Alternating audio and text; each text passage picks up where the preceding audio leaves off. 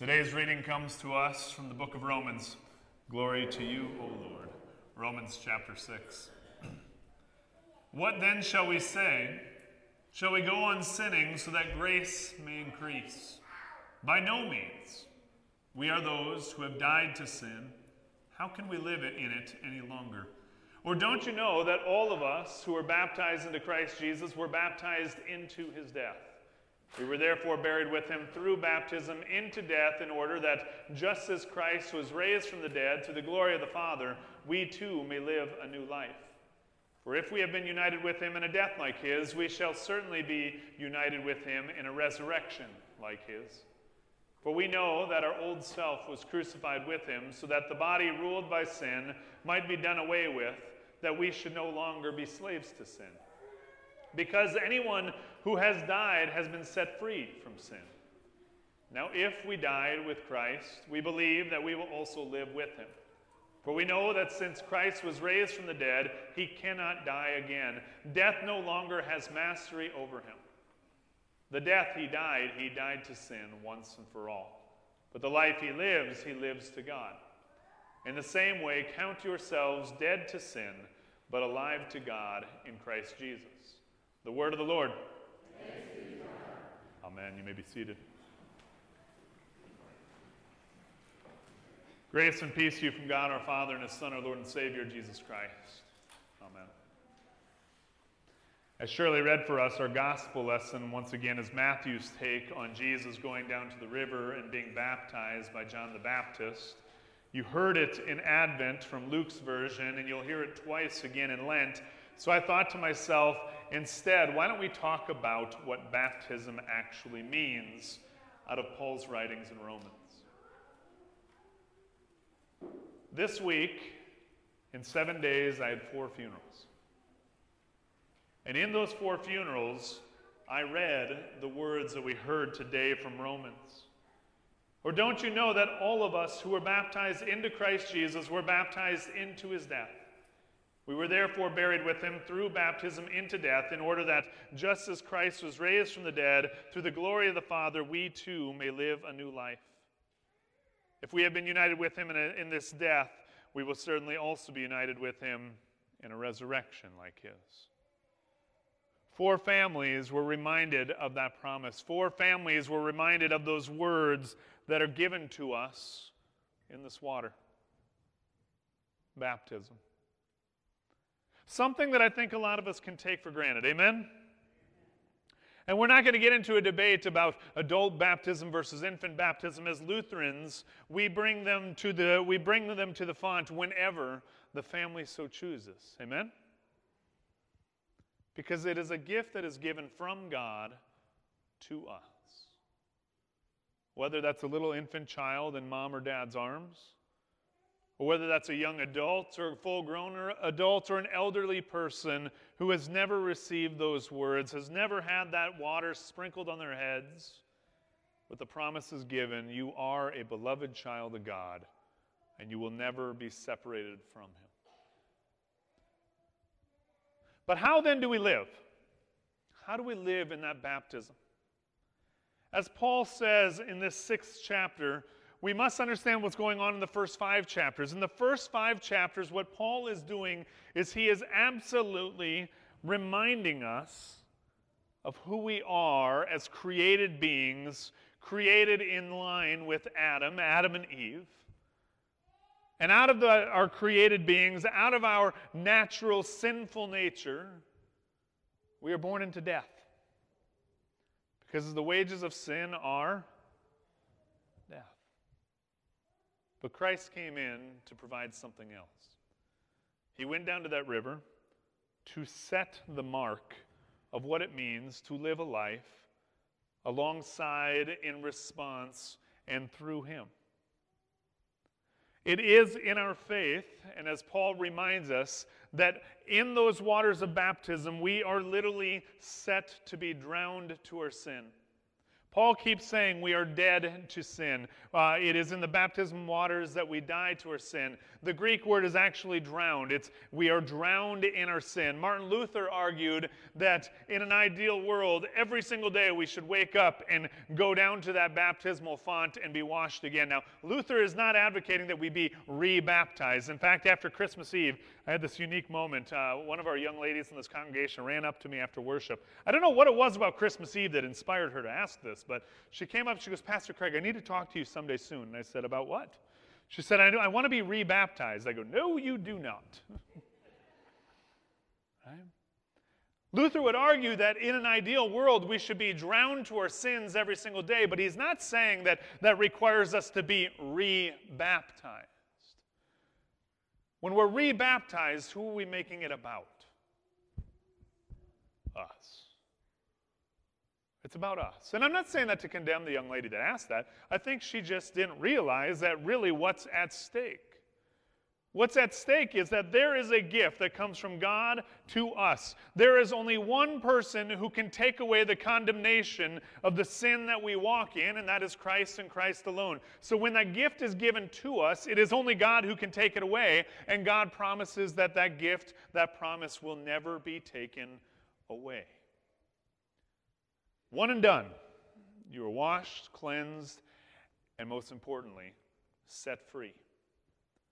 Set free in Christ. Set free from sin.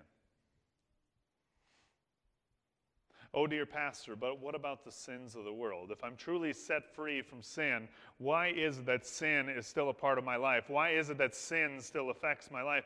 Why is it that I still struggle with the addictions in life, or the jealousies in life, or the anger that I harness, and the lack of being able to forgive, Lord? Or why is it that sin is still there? If you tell me, and we hear those words that in baptism we are washed of sin, we are set free from sin, then why is it still a part of my life?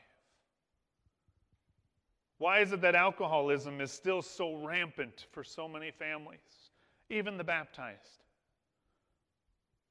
Why is it that drugs are such a pervasive coping mechanism? This bleeding bandage that we place over the pain and the void in our life time and time again, even to those who are baptized.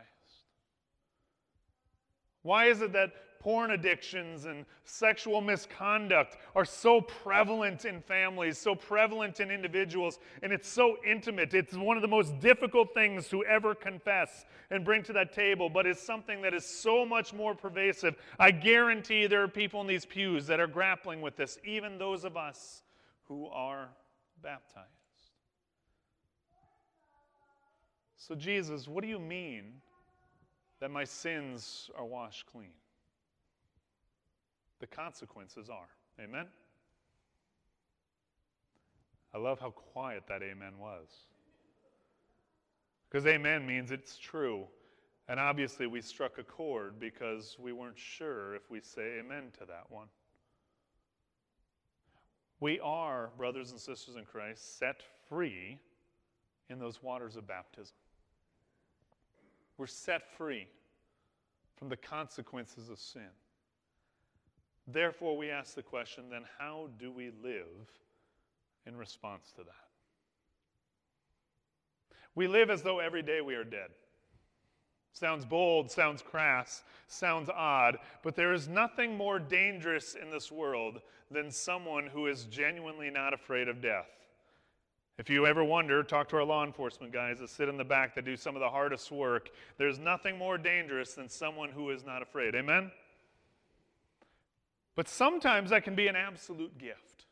There are two people I've met in my career as a pastor that have had those out-of-body, near-death experiences. And their stories are fascinating, both of which were in surgery. Now, we've heard those stories. Of course, science and medicine would debate and say that there's logical explanations beyond, be, between this. I don't give a damn about the logical explanations, excuse my French. There is nothing more beautiful and profound than to listen to someone talk about the peace they have when they've entered into those gates for a moment, and then the anxiety they have when they realize they got to go back. I asked them, I said, "What was that like?" And they said, "The most freeing thing in my life." And I asked, I said, what, what, what about it is freeing? They said, that gift, that heavenly promise, that moment is so true. What do I have to worry about in this life? Out of all of the struggles, one of the individuals in, in particular really struggled in life with addiction, with drugs and alcohol. He said, if God is forgiving me enough that I had this moment where I got to hang out with him for ten minutes, and he said that he loved me, he said that I'm forgiven, he said that I am blessed, and that there is a moment in which we will get to do this again, we will meet again. If it's good enough in that moment, by golly, why am I clinging to the things of this life? And he's a changed man. He's changed because he realizes that the comfort that our decisions that are often bound to our sins, that the comforts of this earth pale in comparison to standing in the glory of God. It changes us. The question we got to ask ourselves is, do we believe it? One of my favorite professors always defines sin as this. Sin is ca- is captured in one word, disbelief. Disbelief. Disbelief that God is enough. Disbelief that the way God created you to be is enough. Disbelief that God genuinely accepts you and loves you. Disbelief that you are forgiven. Disbelief that you matter. Disbelief that you exist. All of our sins are captured in that phrase, that word, disbelief. This week, the reason why I believe that for historical years on end, the words that I read in Romans six appear in the liturgy of funerals, it's because this week, four families were reminded that we are dead to our sins right here. And we are made alive in Christ. Now, if Christ comes back from the dead, Christ said that it was going to happen, and it certainly did. If Christ comes back to the dead, and Christ tells us that we are united with him in baptism, then we certainly are united with him in resurrection like his. Amen? It is the words in Romans that are given to us as a gift. And so we give thanks for those four families. We give thanks that they now get to live into that gift. But before we too get to that point, I ask that we all consider to live into that gift each day. I want to take it a step further. I want us to continue into verse twelve that was not on the screen that I read. But I'm going to back up to verse ten and eleven. It, it, Paul says this, the death he died, he died to sin once for all, but the life he lives, he lives to God. In the same way, count yourselves dead to sin, but alive to God in Christ Jesus. Verse twelve, therefore do not let sin reign in your mortal body so that you obey its evil desires. Do not offer the parts of your body to sin as instruments of wickedness, but rather offer yourselves to God as those who have been brought from death to life. And offer the parts of your body to him as instruments of righteousness. For sin shall not be your master, because you are not under law, but under grace. The ability to walk away from our sins, the ability to acknowledge the things that, tem- that tempt us, give us temptation in life, the ability to finally say no and step away. Why? Not because your salvation depends on it. If that, if, if that's where we're still clinging, then obviously I have failed in every word I've said to you this morning. It's not about, about our salvation, but when we have that ability to finally step aside and say, I'm going to live in Christ because Christ is in me and I am free in Christ, then that is that ultimate mark of spiritual maturity. And I think the danger of the times we live in is we are very spiritually immature for the vast majority of Christianity. We have so many self-proclaimed Christians, but so many immature Christians. Brothers and sisters in Christ, take strength in those baptismal words.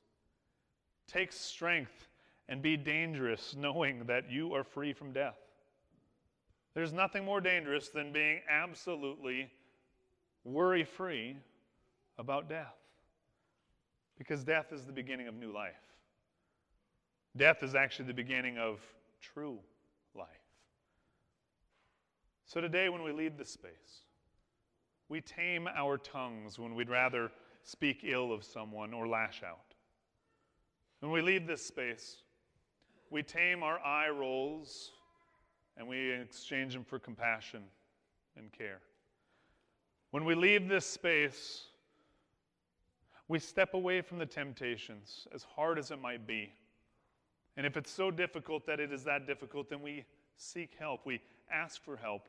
We align ourselves with people in our lives who are spiritually mature, who walk with us, guide us, care for us, nurture us, and bring us to the professionals to help us navigate to be well ourselves. It's a gift. Let us live into that gift. Thanks be to God. Amen.